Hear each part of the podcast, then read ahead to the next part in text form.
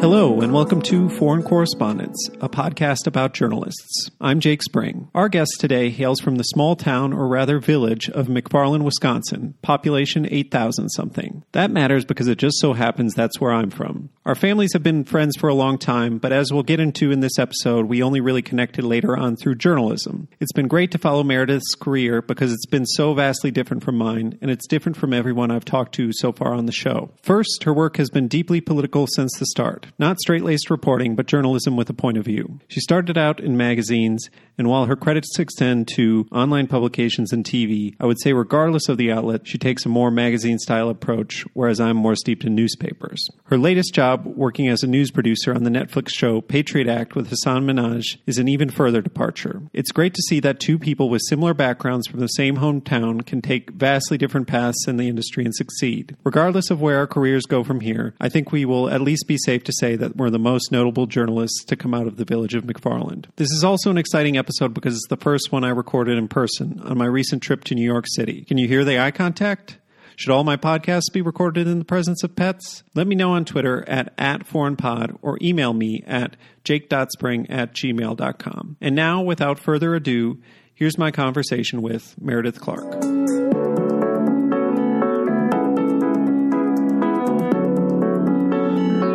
We'll set the scene a little bit. We're in Ridgewood, Queens, in your what is a palatial apartment for New York.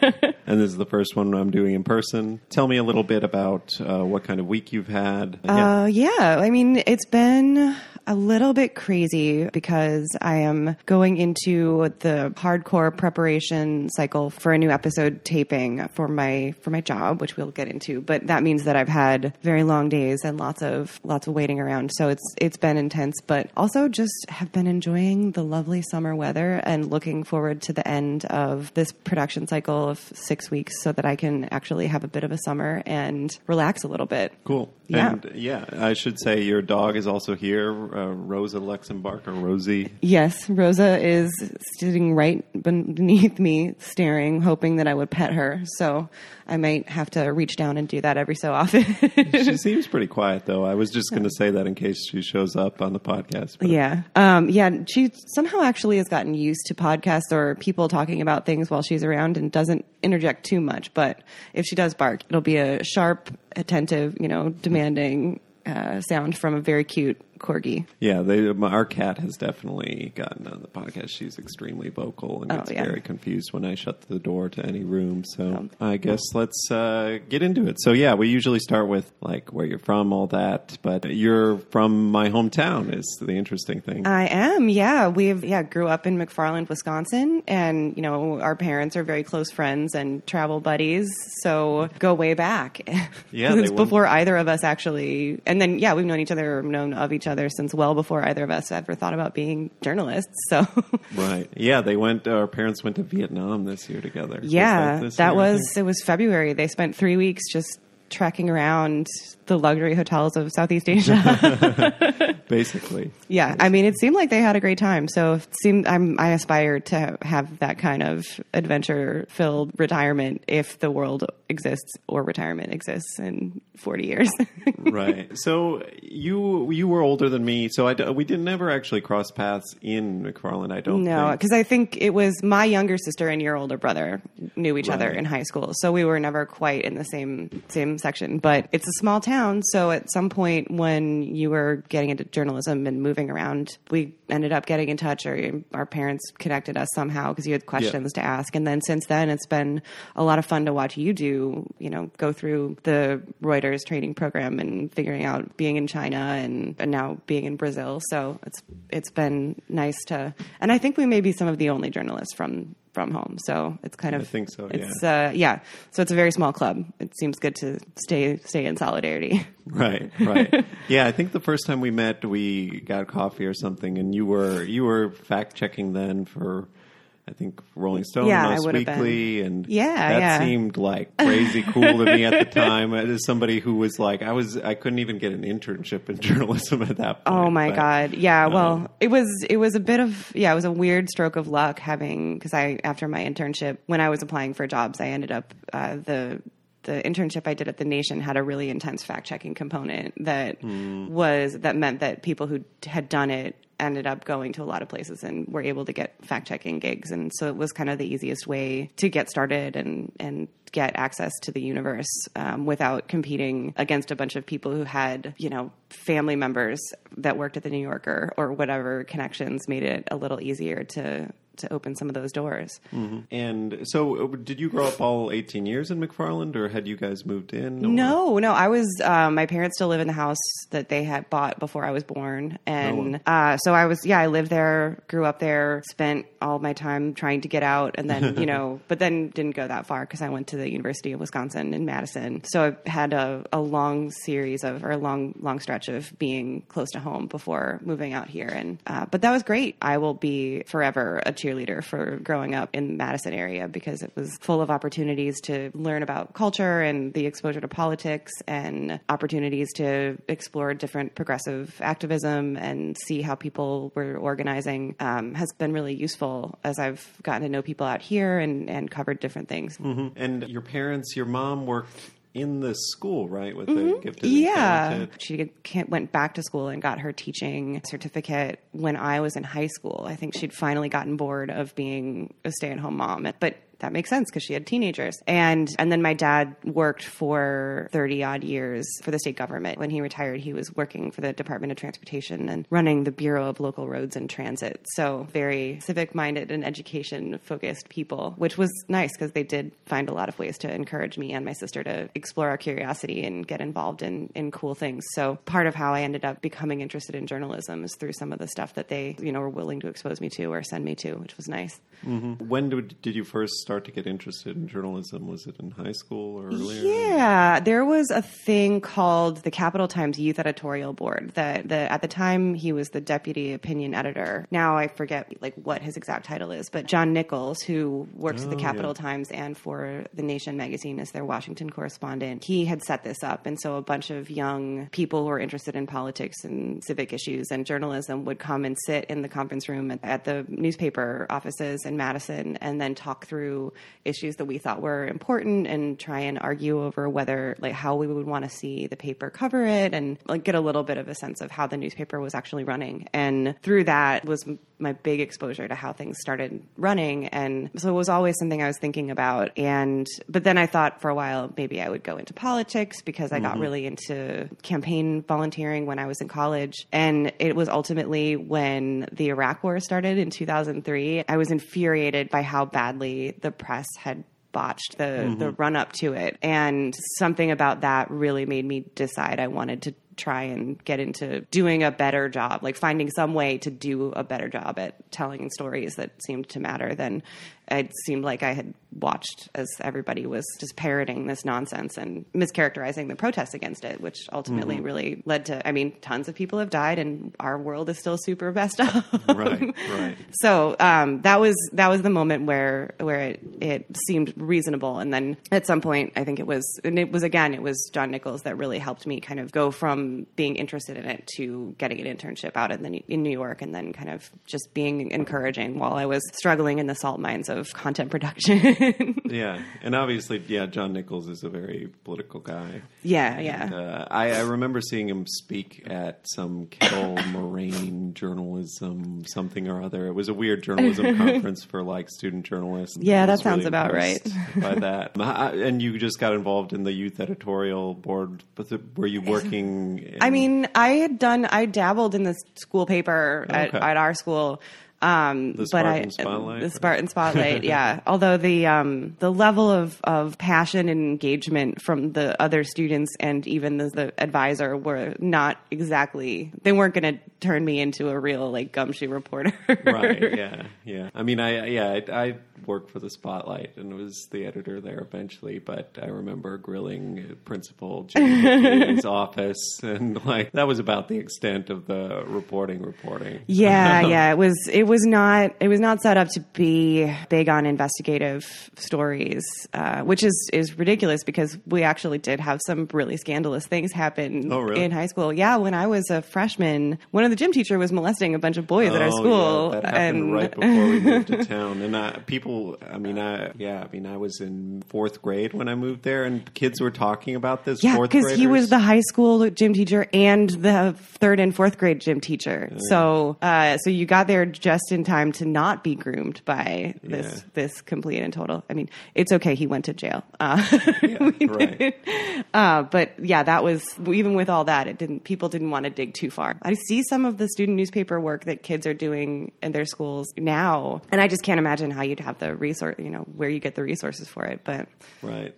Yeah. Uh, I last I checked, the yeah the student newspaper doesn't exist anymore in McFarland. It's now some sort of online something or other. But That, uh, that's So disappointing. Although I suppose it is true that learning how to do layout is less important than probably learning how to work Right. in CMS. But right, yeah. And then you went to um, UW Madison for college. yeah, um, I didn't study journalism. I studied political science and English. So I did still do a lot of writing and did a lot of work in studying of topics I thought I, I was going to be writing that I would want to co- like focus on. So, mm-hmm. and I'm I'm a big proponent of not needing. I don't think you necessarily need to have the like a full on journalism major. I think that it's more important to get yourself into positions where you're actually just learning how to do it. And Right. if you want, I mean, I think it's great if you want to, but I also think that it's useful to to get other skills and and kind of pick up a sense of what your interests might be because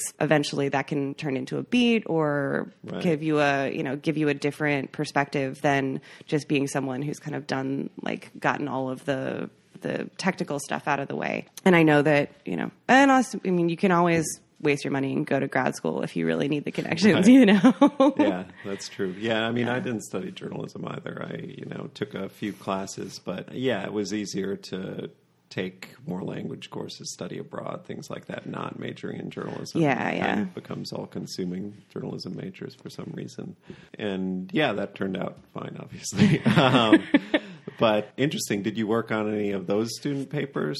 you know, I was connected and did some stuff for the Daily Cardinal, and, and I knew a ton of people who were very involved in that. In some ways, it was an opportunity. I ended up having other stuff I was more interested in doing as far as like extracurriculars or, or work, but I did get the experience of seeing how that stuff came together and watching people who were really genuinely talented at exactly that kind of being, you know, the editor in chief or or figuring out which section they were running and deciding to do coverage. And the Cardinal was the was the paper that had the more liberal bent, and so there was a large rivalry with the Badger Herald, which is the slightly more conservative, uh, run by trolls student paper. Conservative So- for Madison, Wisconsin, or conservative conservative? I mean, would say it was it was conservative for Madison, Wisconsin, but there were if you were to look for frustrated young Republicans, you could find them very easily at the at the Herald. There were the paper that would uh, you know publish op eds about how you know shameful it was that Tucker Carlson was protested when he came to speak at the student union and you know was brought in by some student group, and you know it's like it's uh, so unfair that conservatives' free speech is being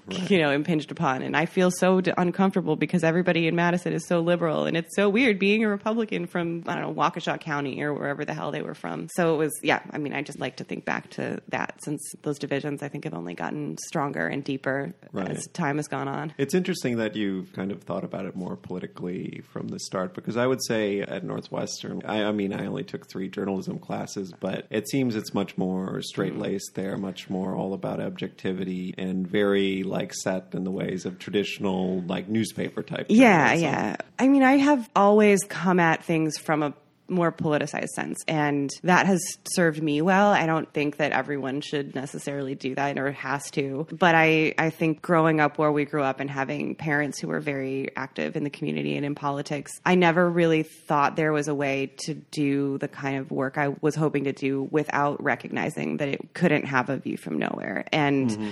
that it, it would be worthwhile to try and make a career that involved recognizing that I was telling a story about people or about an issue that required saying, no, there's there's not a some say in here. Like this is an objective reality of importance and and I think more people have have started doing that. I- At least in some of the newer media companies that the places that are located in New York and are still functioning. But you know, I think it's possible to do and do responsibly. So, but yeah, I definitely had always thought that I wouldn't be very very well cut out for a straight just the facts journalism gig. Uh-huh, uh-huh.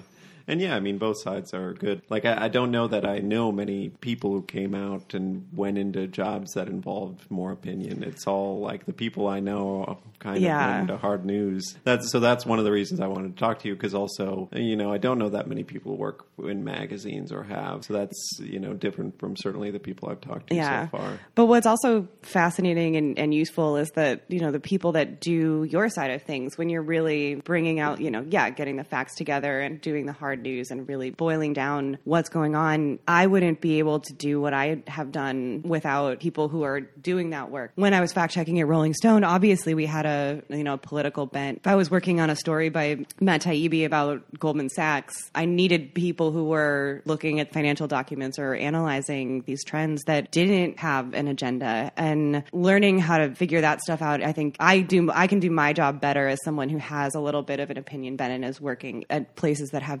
takes because there are people who recognize the value of, of being really focused on the hard news and the, the stuff that people I think think of as less sexy. But mm-hmm. honestly, somebody has to actually to, to document reality before somebody goes on YouTube and starts talking about false flags, something or other. Right. Yeah. Yeah. No, I think it is becoming increasingly um, important because fewer resources are being dedicated to it. Uh, It's interesting you mentioned Matt Taibbi, and is that that Goldman Sachs piece the one that starts with the like The um, vampire squid in the blood funnel. squid? Yeah. Yeah. No, at Reuters, uh, when we were getting our, you know, whatever training, indoctrination, whatever, I do remember one editor showed that as an example, not of something that we could do, but like a voice or something. Yeah. Like that. Yes, that's very famous and has become very famous. And his, uh, I think his particular style has fallen out of favor because that level of masculine ranting is just, we don't need quite so much testosterone in, in the media right now. But what I learned from fact checking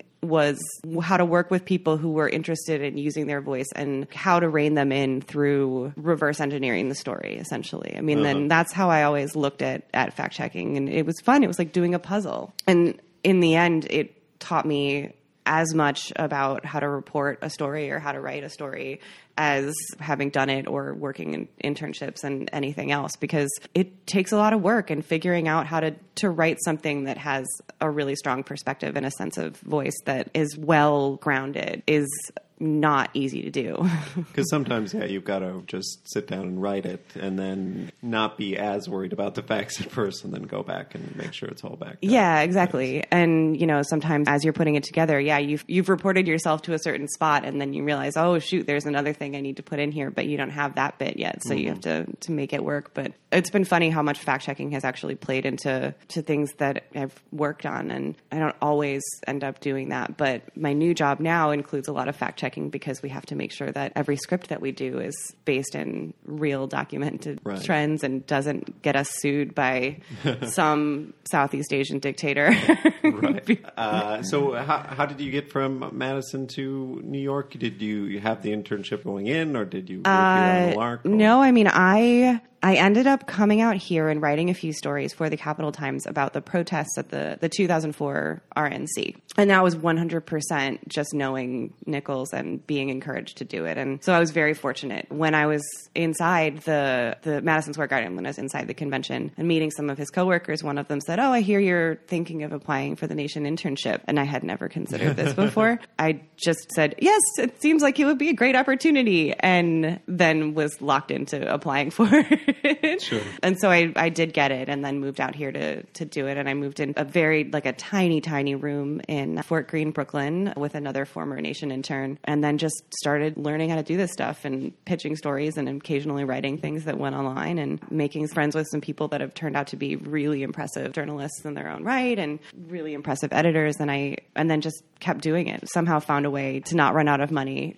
at the Sure. end of the month. They were paying you something. I. Uh, at the time, we were getting a stipend of $150 a week. So at every Friday, we would get envelopes with three $50 bills in them. And then so this was before this was well before the nation interns actually unionized and demanded that they get a living really? wage so uh, yeah i think they did that in 2009 so it's been a while but Do they still Um, exist? Is the other question. yes they do uh, yes they were they were able to successfully shame the leadership of the magazine to recognize that they should be practicing the level of respect and, and labor principles that they're always writing cover stories about Right. and then they promptly started fundraising on how to make sure they could do it because they're an old magazine that, that does fundraising drives 150 bucks a week. So that would be like 600 bucks a month. That's how much I got as a stipend when I worked at a litter agency after I graduated, and that's because that is the level where you don't have to report it on taxes or something. yeah i think that. was probably very much what uh, was going on and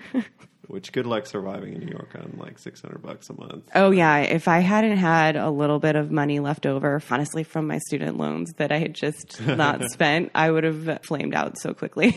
right, and and so you were there for a few months, and then uh, yeah, it was like five months, and then sort of did a bunch of odd jobs, like random publicity intern, like publicity sort of assistant fill-in jobs, and working for a couple of publishing, you know, progressive publishing companies. And it took a little while, but eventually, after a little bit of bouncing and and hustling and scrambling ended up at Rolling Stone and Us Weekly. I started out doing Us Weekly fact checking. So that was Monday, I think Monday and Tuesday nights were always really crazy because we had to send the magazine to print and it's a gossip magazine. So it was the strangest time to be there. But then after a few months of doing that, I ended up sort of making the transition over to Rolling Stone and started out on little things like album reviews and small features or small like profiles and slowly but surely worked up to the big the big political stories and, and investigative features. oh, how I know how it went, what I've heard. Things kicked off in Wisconsin politically, and that was kind of your opportunity to start writing those bigger pieces. Yeah, yeah. And um, it was when it was after Scott Walker got elected and they rammed through Act 10 and the protests happened. I was able to, I was going to go anyway. I needed to see it because when something that huge happens in your hometown, you want to try and get a glimpse if you can. But I found I was able to write, I think, one or two pieces for The Nation about the protest and then was also hanging out. We had a, a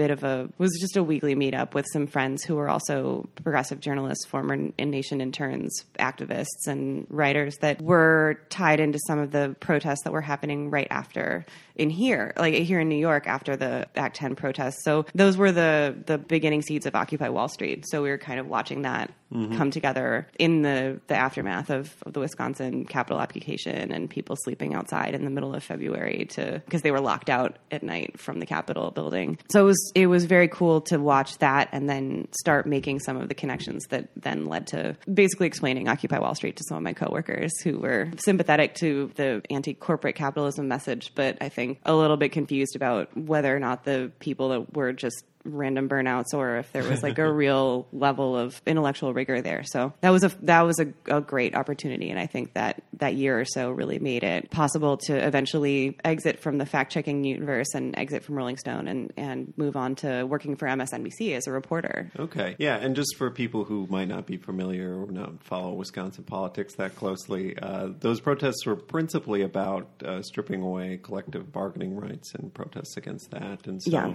Like, my dad was very involved with that uh, because he worked in unions his whole life. Yeah, and it was it was especially since it was public sector unions, it meant that you had a lot of like teachers protesting and they didn't like full on strike at different points but there were several days where schools were closed because the teachers were all sick, out sick and protesting and sometimes the students several high schools had big marches of students where they actually marched from one side of town or the other down to the capitol building to join and but yeah you had firefighters and police officers and emergency service people Yeah, Um, thousands of people, maybe yeah. more than 100,000 people down there there were occupying yeah. the Capitol. Yeah, well, there were a few weekends where there was definitely more than hundred thousand people, and then there was a contingent of people. They did literally like sleep, like occupied the Capitol. Uh, they had a, a daycare station and a nurses station and a small library, and and they were there for several weeks. And I think that contingent was somewhat started with some grad students, the teachers assistants that were were there, but it was a, not just young people. That was a pretty wide range of, of individuals. And, you know, for the other context, it's like this was right after the Egyptian uprising in uh-huh. Tahrir Square. And so there was a whole, the, the whole thing started happening where people from around the world were ordering pizzas from this one pizza place called Ian's that's on the Capitol, like very close to the uh-huh. Capitol Square, and ordering pizzas to the protesters at different times. And so they had a big board outside that shop that had a list of every country and city that somebody had ordered a pizza from. Hmm. And they, they actually had like a pretty significant tally of pizzas that had been ordered from Cairo. And they like looked at, at the protesters in, in Madison as you know, even though they were doing something completely different and had very different stakes, that they still had a sense of solidarity there and saying this was really appreciated that people were trying to fight for something that mattered. And it was a really cool experience. I can't believe that that happened in like the home in our hometown, basically. Right. Yeah. Yeah. I mean, it didn't uh, pan out well for the you know pro labor people, and I mean, it's kind of sad that my dad's like career ended kind of like with that, and Yeah. like his union was put into disarray, and like his job basically turned into grassroots organizing because it became very difficult to organize after that, and then they ended up you know leaving the state. Yeah. Which, uh, um, yeah. you know they they decamped for the one state in the Midwest that is undeniably progressive and supportive. yeah, Minnesota. Yeah, yeah, I mean, I think that covering that and watching people figure out what was going on, and then watching that kind of blow up, and watching how people dealt with the defeat and the ultimate like sort of long running repercussions there. I don't know. I thought it was a fascinating learning experience. And then as as more things happened like always thinking about the context and how you can tie these things together and see a through line of of issues that have now become like, everything that we were the people were protesting for or talking about in 2011 are more relevant now than ever as you see some of you know see things happening in the federal government watching state politics in Wisconsin now reckon with the aftermath of Walker because he's no longer the governor but the democratic governor is dealing with a very conservative republican legislature. And just seeing how hard it is to actually undo the damage that comes from abandoning all norms as uh, it's weird to watch that happening back home when we seem to be on the downward slope at the like the larger scale in America. And you know, I'm very curious to see if the people who really were inspired to become activists and organizers eight years ago, you know, watching them try to mount a real resistance and not in the weird hashtag grifter way, but the actual sort of labor resistance and connected activity that it's interesting to watch them exert the influence that I think they may not have had if there hadn't been this spark that Mm-hmm. that started up. So then you went to MSNBC, mm-hmm. and you were you working on a specific show? I'm trying to remember. I started out working on Melissa Harris Perry's show. I sort of did some work for Chris Hayes, but then he got promoted to primetime, so mostly was on Melissa Harris Perry's show, which was a Saturday Sunday two hour live talk program, and they would do the deep dives into issues, you know, different segments where you would have long looks at race and politics and feminism, and working with some of the smartest people that I've ever encountered. I mean, they were so good. They came s- on a Wednesday and they said, "All right, well, I've been reading all of these articles, and I saw this piece about water pollution in upstate New York, and I think this is how we make it about this type of activism and this type of like environmental racism and how people work on it. And so this is, but it's going to be all about water and watching the way that their brains worked to come up with segment ideas mm-hmm. was just amazing because they were able to make connections that, you know, at that point certainly felt very much like, wow, where is this even coming from? I would never have thought of it in a million years. I wasn't necessarily on the TV production side. You know, we had the, they sort of relaunched a website. So they had digital like reporters who would, the ideal was that you're connected to a show and you're interested in the issues that they're working on. So then you do your own reporting and then, you know, try to integrate it so that either it would be supplemental to something they were working on where they say, all right, this is the angle we're taking for this story. You know, you should write these pieces and then we'll, we can kind of discuss them. Or to say, all right, this is a piece that I'm working on. And they say, oh yeah, that's something we can have you on to talk about. So ultimately I sort of ended up as things evolved, it it started to get into the 2014 midterm elections.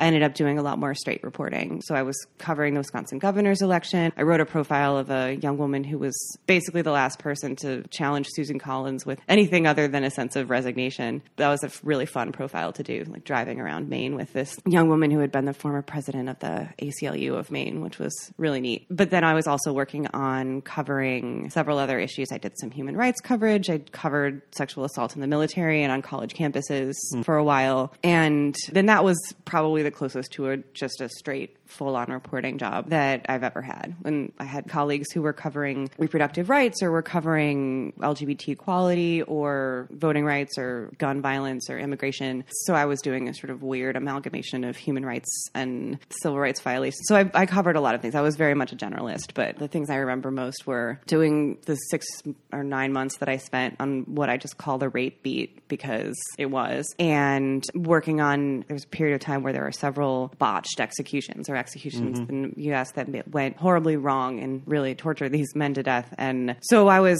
covering a lot of those and writing about issues surrounding the death penalty, and that was fascinating for me. But it also meant that there were several nights where I would be up until one or two in the morning, basically on call to make sure nothing went wrong, so that if it didn't, if there wasn't any sort of horrible, lengthy situation, uh, then I could just sort of write it up. Mm-hmm. I had to be awake in case something happened, so that we had the news that there was yet another terrible uh, that actually, you know, it was a fascinating time, but I think it did teach me that I need something that's a little more news adjacent than being full on news.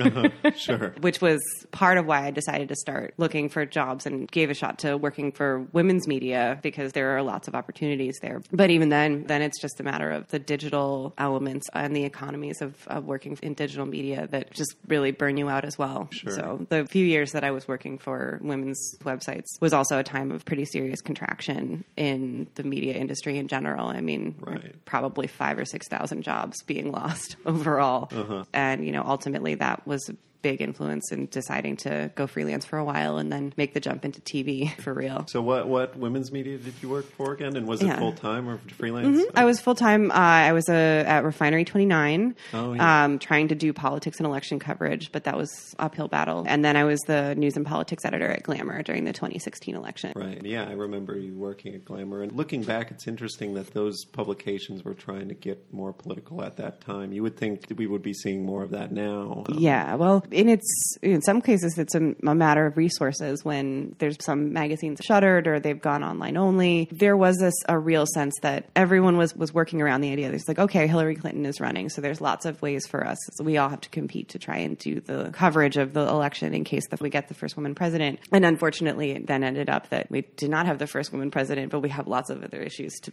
to cover and try and, and illuminate for the readers. But it's always a little bit tricky because there's such an explicit marketing and product component to women's media. I mean, mm-hmm. you're selling an actual, like, selling a lifestyle or wellness or particular kind of style or, or clothes and makeup and whatnot. And there's nothing wrong with that. But it does mean that it can be tough to figure out how a story that feels really serious will fit in without also feeling like maybe you're giving more time to women who aren't really allies for women. The simple uh-huh. fact of their success means that they are worthy or they're sort of warranting of coverage. And, you know, going back to being political, like I don't think someone like Joni Ernst or Martha McSally, both U.S. senators who are very conservative Republicans, and they were also both in the military. And there are always pitches and arguments for covering people like that because they were essentially pioneers in very male spaces. Mm-hmm. But I don't think it's noteworthy if you're a pioneer in a male space who succeeds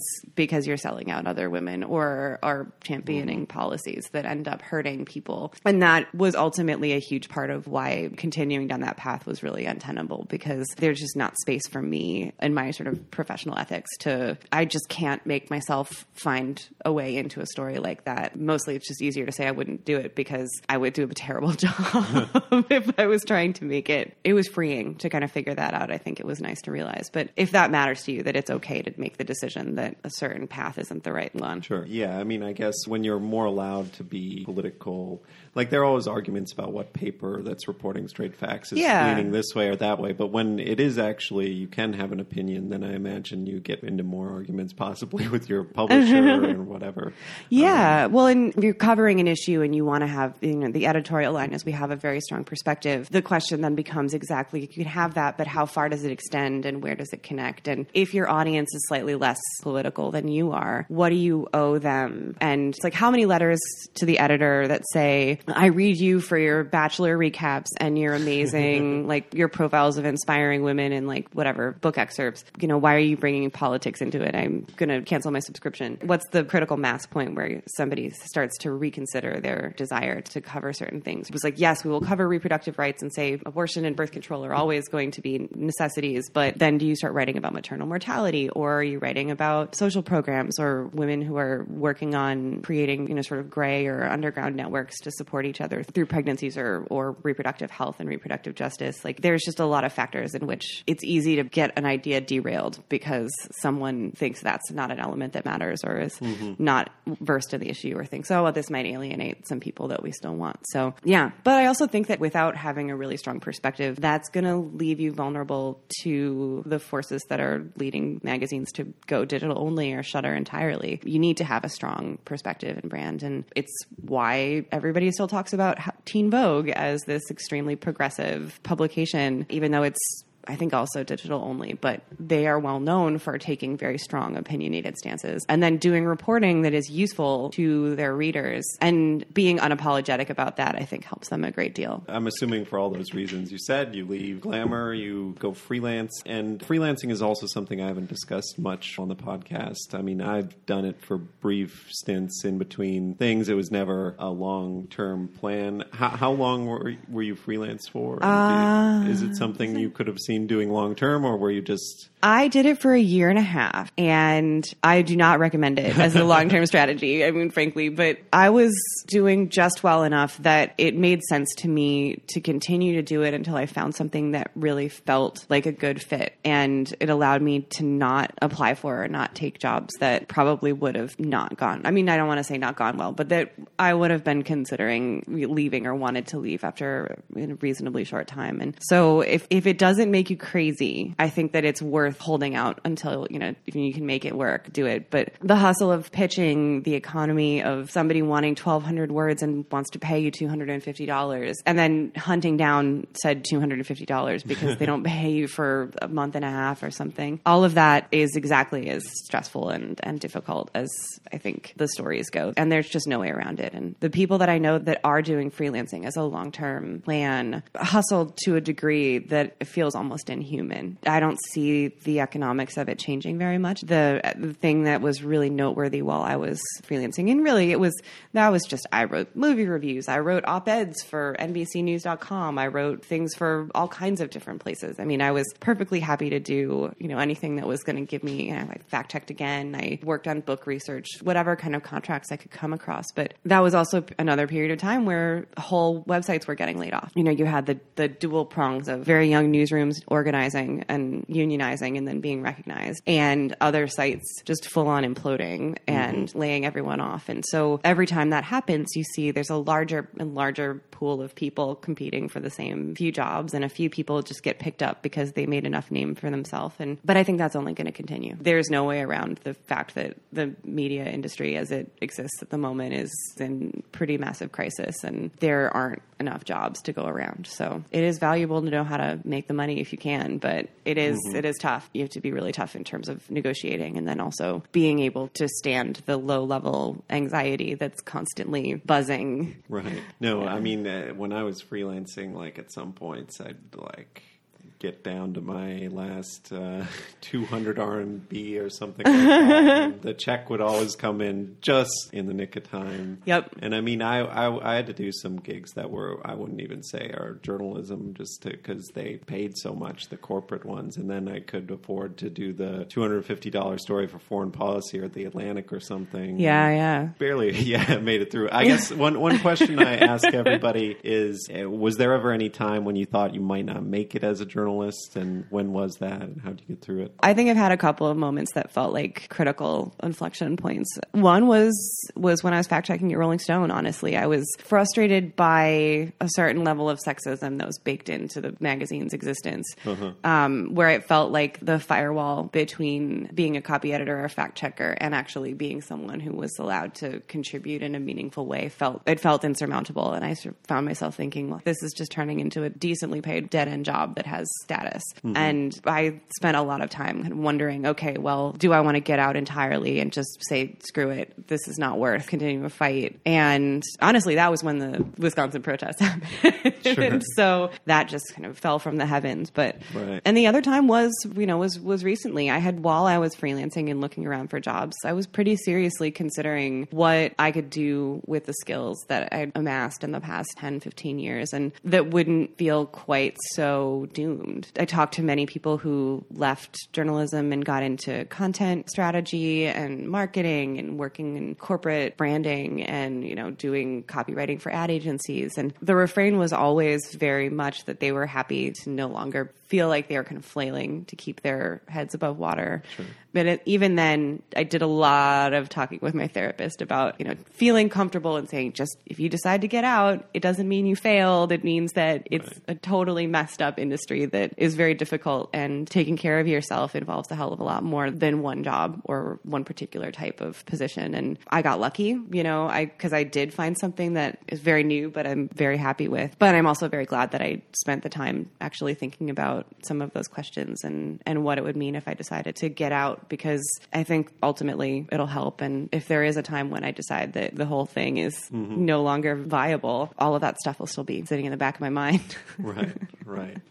And then, so now you're working at uh, Patriot Act with Hasan Minhaj. Mm-hmm. So that is it is TV. And how did that even come on your radar? Did you know somebody or? Well, I didn't know anyone there, but I do know people, several people who made the jump from news and writing and journalism of certain types to working on news comedy shows. I mean, being researchers or producers for places like Full Frontal with Sam Bee or researching at Last Week Tonight. And those jobs always seemed, again, I say news adjacent, but also most of them had a component of rigor and seemed like if I was going to make a jump to something different, potentially find myself lower down the totem pole because going from running a vertical on a major website to fact checking somebody's field piece does seem like a difference, but it seemed like something that was worth giving a shot to. So I just I was always looking out to see if there were potential mm-hmm. positions opening up and always talk to my friends who were working at these places to see what they felt like. And one of my friends who works for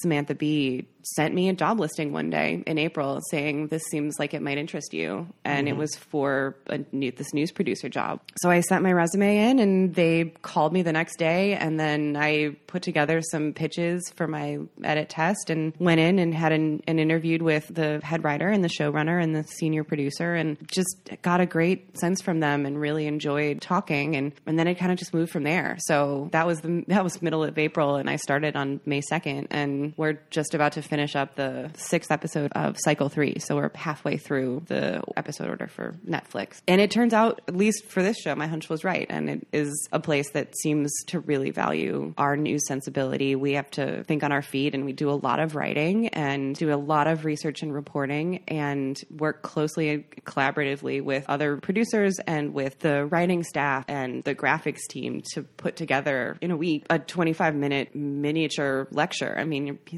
is doing funny, nerdy TED Talks about dictators and mm-hmm. uprisings. And sometimes about fashion brands like Supreme.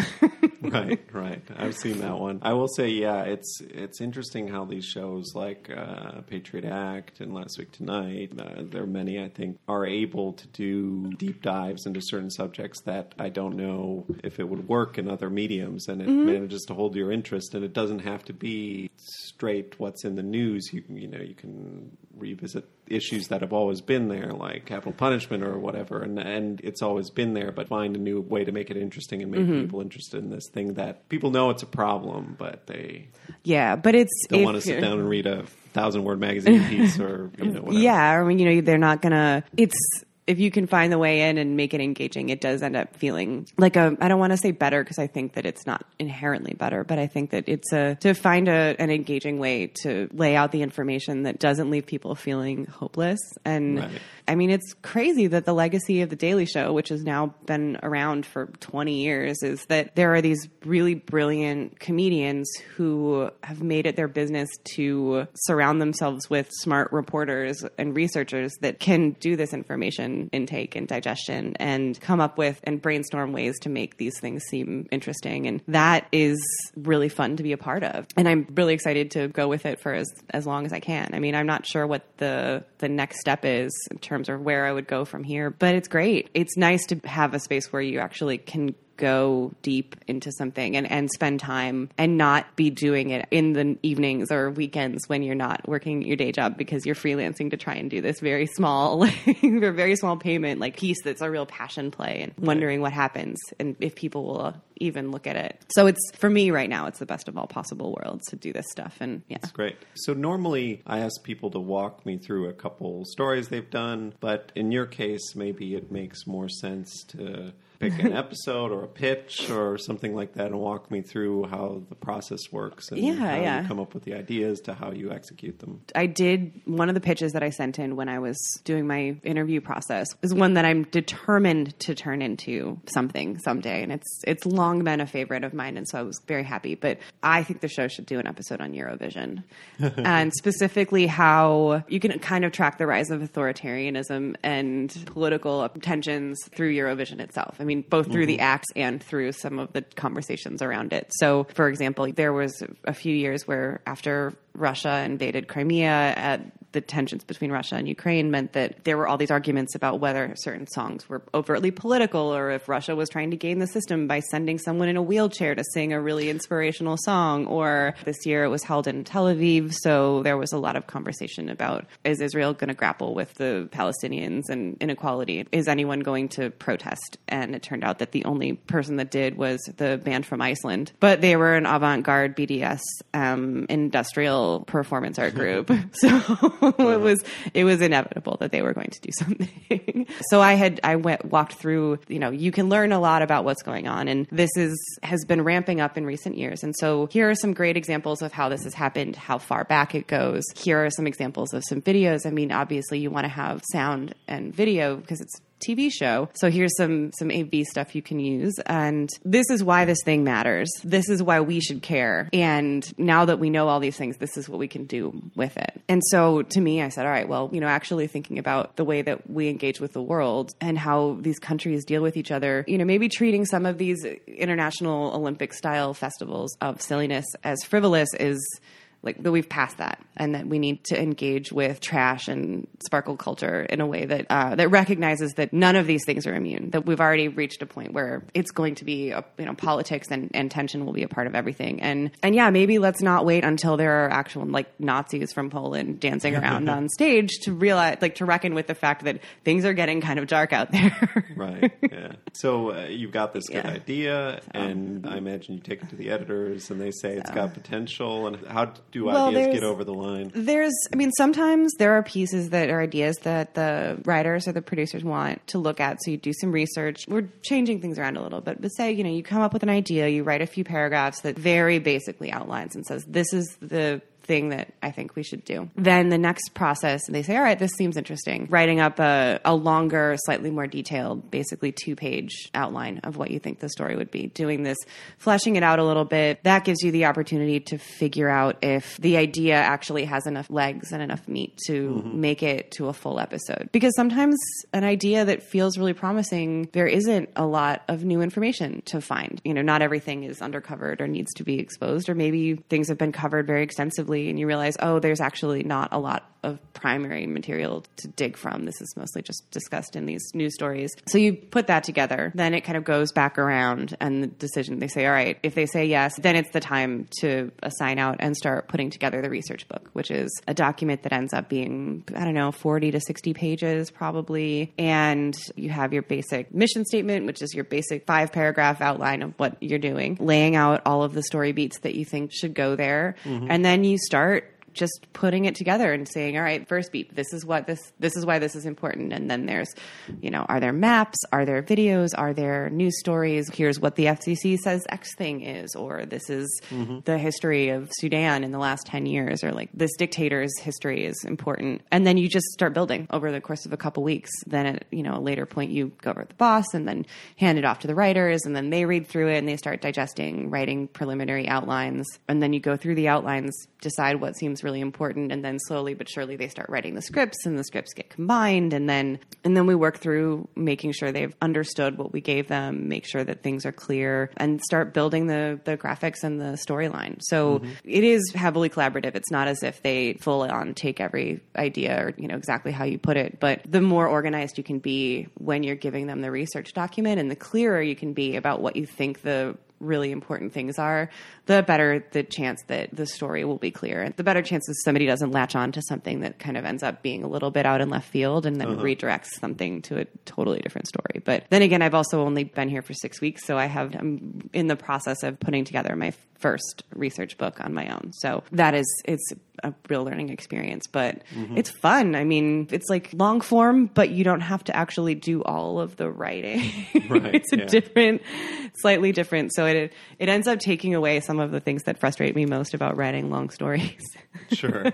and I imagine the writers, you hand stuff off to them, and I mean, they can turn anything into entertaining Yeah, I humorous mean- material. I mean, I'm, sometimes it's kind of dark things. I Yeah. mean, do they ever push back on that, or are they good enough they can?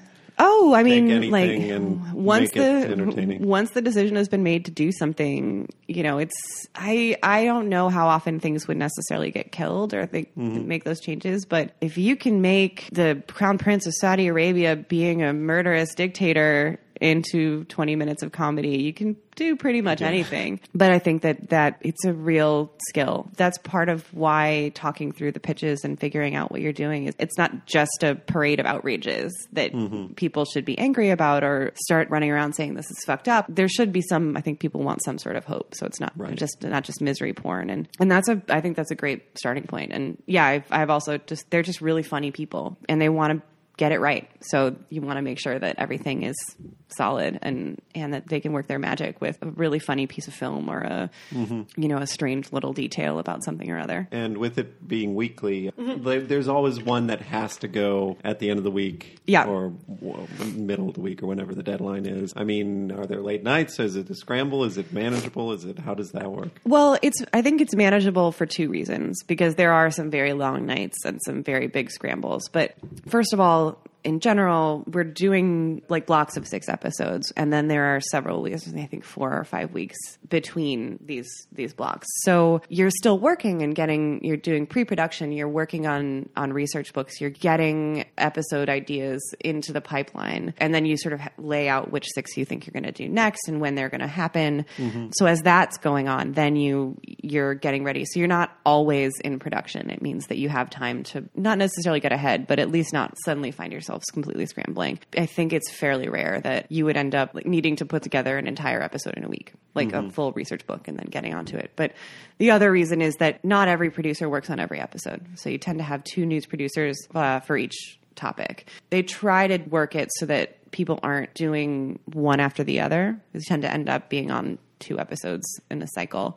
That doesn't always happen. I've definitely seen people. And so then that means you're you're just crashing through. It starts on Thursday morning. There's a script. You look through, you fact check it, you send it off. They incorporate your fact changes into the new script. Then you got to do another version and then you send it off to the lawyer and the graphics team is mm-hmm. working on pulling things together and making maps and splashes and you know what do the backgrounds of the set look like. And then Monday, Tuesday, Wednesday is the insane part because mm-hmm. that's when the taping happens on Wednesday evenings. And Monday and Tuesday, you just get there at 8 a.m. and you're there until whatever has decided they decide whether or not something is happening mm-hmm. again. And so the last three days is a lot of you're fact checking the scripts and you're watching them revise and revise and revise and revise and rewrite and rewrite. But you're also looking at every graphic and video element, making sure that everything is correct, that the context is correct, that it's making sure that we've attributed correctly, that everything's got the right style. It's got to get really detail oriented. Yeah, it's like you start with something and it feels very conceptual and you start getting your information. And by the end, you're watching to make sure that every pull quote isn't missing like a quotation mark. right. Yeah. Wow. And uh, yeah, and I imagine that's exciting as well. And it, it is interesting the format and how, since it's Netflix and not TV, you can do this different format of six and a break, six and a break. Yeah, yeah. Rather than uh, full season, which was probably a slog if it's every week relentlessly. I mean, I Um, I genuinely do not know how the people at either the Daily Show or Last Week Tonight- Tonight do it. I mean, the Last Week Tonight is on. I think they're on like it's like forty five or forty six weeks out of the year. Wow. Like it is insane. And granted, they're doing 12 minute pieces that tend to be much more news pegged, but that stuff is still no joke. They're very intense deep dives as well. And so the level of investment and just energy to do things that turn around so quickly, like we are very fortunate to have those breaks and also to not be so tied to the news. We want news pegs, we want things that are current, but it is nice that, yeah, you can do something and say, all right, let's do something on death penalty drugs or let's do something on sovereign wealth funds. That was something we did an episode on or corruption in cricket. You can think a little differently, which is really nice. I'm not quite sure if you want to talk, don't want to talk about this next question. That's fine, but I, I w- I am curious if these, if the Daily Show is looking at last week tonight, is looking at you, is looking at CNBC, and they're like.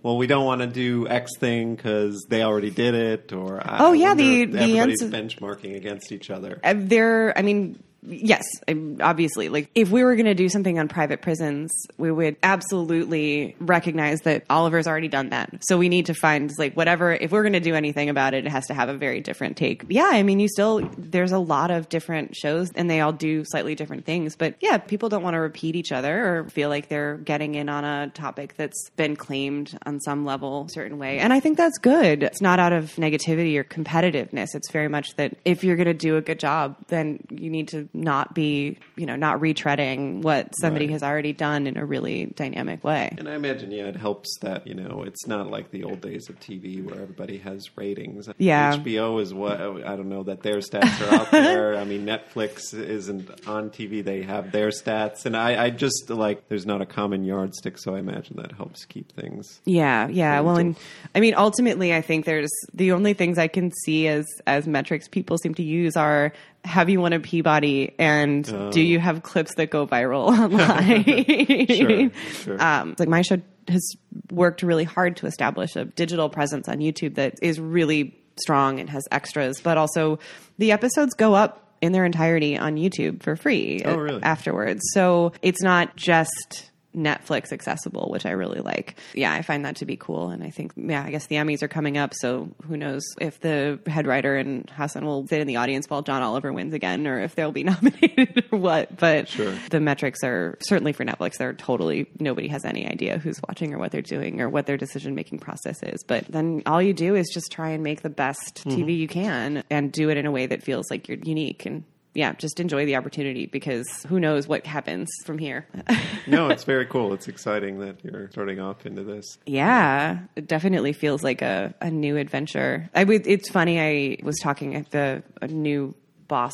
He started a few days before I did, and big fan of this guy. But we both are print refugees, or essentially print ref- uh-huh. journalism refugees. Very recent. He had been at Harper's, and, and then he was at the New Republic right before he came. And you know, we were joking around that the attitude of everyone at the show, all of our these new coworkers, there was just such a positivity and a lack of gloom that. was noticeable from the first day that either of us was there. It's just like working in an industry that isn't dying is, is like surprisingly cool. right. Yeah. Okay. Well, I think it's time I get into the lightning round questions, which I'll actually yeah. have to pull, Pull up, up. a list. Um, Rosie, get down. You don't need to be a part of this. For those of you at home, Rosie keeps jumping up onto the sides of the chairs we're sitting on and demanding pets. Okay. What is usually the first thing you check when you wake up in the morning and get your phone or your computer Usually I check my email to see if there's anything work related? yeah, to see if I've had work emails come in overnight, see if there's a new version of the script, see if I'm, you know, even if I'm just looking at my personal email, if anything interesting is coming through, because I have a ton of newsletter subscriptions and stuff that comes in that sometimes I want to scroll through before I get out of bed and take the dog for a walk. Sure. Um, what is a must read publication that you look at almost every day? I'm trying to think if there's one that's a little bit more exciting than say like I read the New York Times every day, but I would actually say uh, the AV Club, the Okay. pop culture website, because even though it is not necessarily newsy, it's, it's my absolute go-to when it comes to wanting to if I want to read a TV recap or if I'm looking for a movie review or recommendations for music. So it's like you can get your real hard news and gloom and doom anywhere, but I like trust them very much when it comes to giving me fun stuff. Sure. Is is there any particular subject matter, or anything you read into that uh, interests you that's not related to your work? Yes.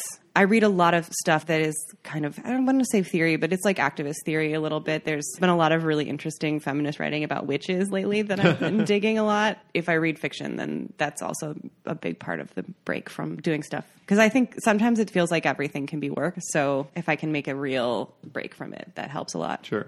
Sure. I'll ask this one now because often people have to come back to it. But what what is one article or piece or show or whatever that you consumed recently that stood out to you as particularly good? Honestly, I'm going to say the second season of Barry on HBO. Oh, really? okay. Uh, I was like that and Chernobyl. I thought was really good, and depressing, but I think Barry more than that because it's just such a weird show with such odd things and characters happening. That yeah, that that has that felt like a real escape. But also, it's just it's so strange and different. Felt like a real break from all the other stuff. yeah, yeah. No, I've seen some of it. I enjoy it.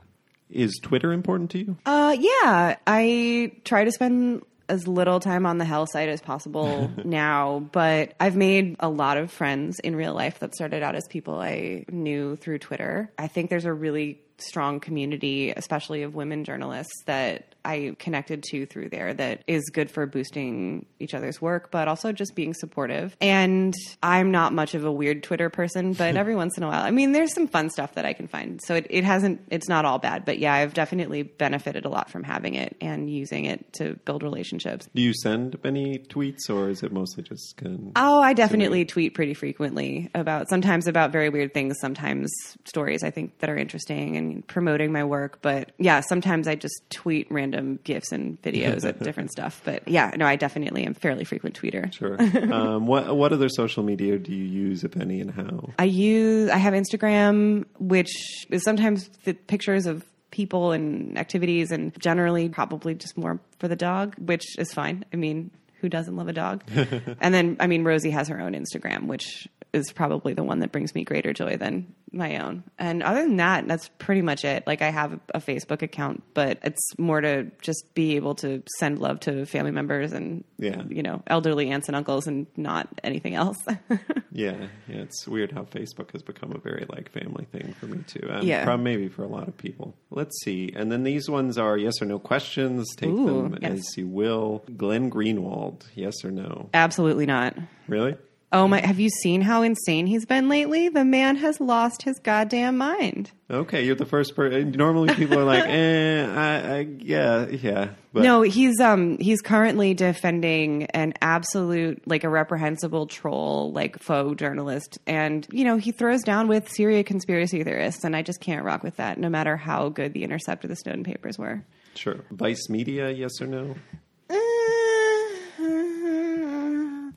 I actually have to say yes because I know a lot of really talented women who survived being sexually harassed there and have gone on to do great things. So, yeah, yes, yes for its alumni and no for its posturing. Sure. WikiLeaks, yes or no? no, they're, uh, I mean, yes, in 2009, absolutely not now. They're super creepy now. Julian Assange. Oh no, no, no. Yeah, and it's weird because I do remember times when all of I had very different thoughts and opinions on several of these things. But if I'm going off of instinct, yeah, I'm not. No. Any suggestions for yes or no question? Is it okay? Like punching Nazis? Yes or no? Oh, yeah. That's yeah, a good question. that's that's one. I am I'm firmly yes, but I would love to know what other people think. Yeah, and then also deplatforming, yes or no. I mean, in the idea of do you give the people air? Is it worth covering people like Milo or Richard Spencer or whoever the latest Yeah. is? Like, and I think that goes for stuff that's happening in the administration too. But I'd be curious if people have feelings about about that. yeah, and like climate change denialists and things like that. Yes, yes, exactly. Like, do you really need to have like a quote from Jim Inhofe in an article about climate change just in order to say, but all scientific studies suggest that this is in fact real? Like, guys, we that's you're really soft pedaling it. Yeah. if you had to trade places with one journalist living or dead and you would have their career, who would it be? Uh, Nellie Bly. Okay, who's that? She was a journalist around the turn of the century in the early 20th century. She basically did the Geraldo investigation into the Staten Island mental hospitals, but in like okay. 1910 or 1919. I forget now when she did, but it was the first couple decades. She did, she wrote a a book called 10 Days in the Madhouse. So she went undercover to a women's mental institution and uncovered and exposed a lot of really abusive stuff. But so then she, she was a pioneering stunt journalist. She also decided to see if she could actually circumnavigate the world in 80 days or less. Um, because the Jules Verne, she was like, oh, is it, is it actually possible? And I think she did. But uh, she's kind of a really fascinating, early, plucky reporter. I had a book about her, or had a book that had a little story about her when I was little, and I always thought she was the coolest seeming writer that had ever existed. So I would absolutely love to get in on her career. Cool. I'll have to look her up. One thing I this wasn't on the list, but uh, was debating with uh, somebody is whether it's ever okay for journalists to misrepresent themselves. There have been cases like pretending to be crazy to get thrown into mental asylum, or in Chicago there was a famous case where they set up a fake business just to see all the bribes that would be solicited Yeah, and things yeah. like that. And I'd, I'd be curious if you have an opinion on where you draw the line on that stuff. I think there's, I you know, I think the line in in a major way will depend on like what you're trying to get. I mean, in in the same way that if you're going to do a takedown, you should be punching up. I think that the level of transparency would depend on is like, are you trying to infiltrate an ICE prison? Not representing that you're a journalist if you're exposing a cult or you're talking Right. about violations of institutional violations, I think is very different than misrepresenting yourself if you're talking to, I mean, obviously you'd be putting people in danger if you did it and you were talking to activists. Right. Um, so I think that you should tread carefully, do it as sparingly as possible, but really like think, think hard. And hopefully, you're doing it to expose something bad. And in that case, I think it's okay to be. Um, I mean, don't lie. I think that straight up lying is bad. But if you don't disclose information. And, you know, I think that's a great example of that is um, Shane Bauer's book, American Prison, which started out as a Mother Jones piece that he did. He applied to be a private prison guard. I mean, he used his regular name. He, he just didn't say he was on assignment. And they hired him and he, he was doing reporting. That seems to me like a perfectly reasonable way to, to go about being less than straightforward. What What is one thing you wish you could travel back and tell your younger self? Oh my gosh. I feel like this is kind of kind of a tough one, but I would say oh, actually no, I, I do know. It would be don't take that tequila shot from that California delegate because I got the norovirus at the 2016 Republican convention and and then almost vomited on John Bolton. So I think that all things considered, I would I would have warned myself away from getting the norovirus while having to wander around surrounded by Republicans. And I know that's cheating a little bit because it's not something as simple as you're going to be okay or pay off your credit card before, but No, that's good. That's good. But no, that's good and specific. Um, uh, let's see. What is your favorite film, book, TV, or other media property about journalists? So, like a meta, thing a about meta journalists. thing about journalists. like uh, um, some, the, the Wire season five. yeah, I I like love Shattered Glass, the movie about Stephen Glass at the New Republic in the '90s. The he Oh, he made a he's a he fabricated a bunch of stories. It, it was a huge scandal, and it really made a, a big splash. But they did a movie about it in the mid 2000s with Hayden Christensen of all people actually doing really well. So it's like Luke or Anakin Skywalker, decent actor, um, and then Peter Sarsgaard and Chloe Sevigny are all in it. But it's such a fascinating cautionary tale. I mean, just as a way to remember this way lies madness and despair. And there is like a, a great scene where right before he gets caught, that he's in the newsroom and it's late at night and he's all by himself, and you just sort of get this weird sense of it's like the dread, and I it's like visceral to me that that frustration and tension that when you're working on a story and it's not happening and you don't know what to do, and then the panic starts to rise. And I just love that movie. I mean, I also love like His Girl Friday because who doesn't? But from a from a serious one, I think I like that just because it seems like such a, a good reminder that mediocre white dudes get away with a lot, and sometimes the comeuppance is fun to see. I'll have to check that out. I, I didn't hear about it at all. And then I believe the la- the last question is qualifications aside, if you couldn't be a journalist, what job would you do? Ooh, I would direct action movies. Sweet. Yeah, yeah, I am. Uh, yeah, in addition to loving feminism, politics, Finnish science fiction, and uh, women's soccer, I am obsessed with the Fast and Furious series, the John Wick movies, the Purge movies, and I would absolutely like give an arm and a leg to direct Vin Diesel doing a crazy car chase across something. Good answer. Always good to end on Vin Diesel. it's basically my, you know, my personal motto. So uh, yeah, that's it. Is there anything else you wanted to talk about? You feel good about? no, that? I'm feeling pretty great about it. Yeah. Okay. Yeah. Thanks for having me on. Yeah. That's our show. Thanks for listening to my conversation with Meredith Clark of the show Patriot Act. I'll post links to some of the things we talked about in the podcast description and also on our show page, foreignpod.podbean.com. If you like the show, please subscribe to it in Apple Podcasts, Stitcher, Spotify, or wherever you get your podcasts, and leave a five star review. Beyond that, it would be a huge help if you could also write a positive review. It gets the podcast more attention in Apple Podcasts and other apps. You can find us on Twitter at, at foreignpod or tweet about us with the hashtag hashtag foreignpod. And above all, if you know someone who might like the podcast, please recommend it to them. Our show's music is a track called Love Chances by Mackay Beats. There's more information on that in the podcast description and on our show page. Please look for the next episode to be posted on Sunday, August 11th. Until then, I'm Jake Spring, and this is Foreign Correspondence.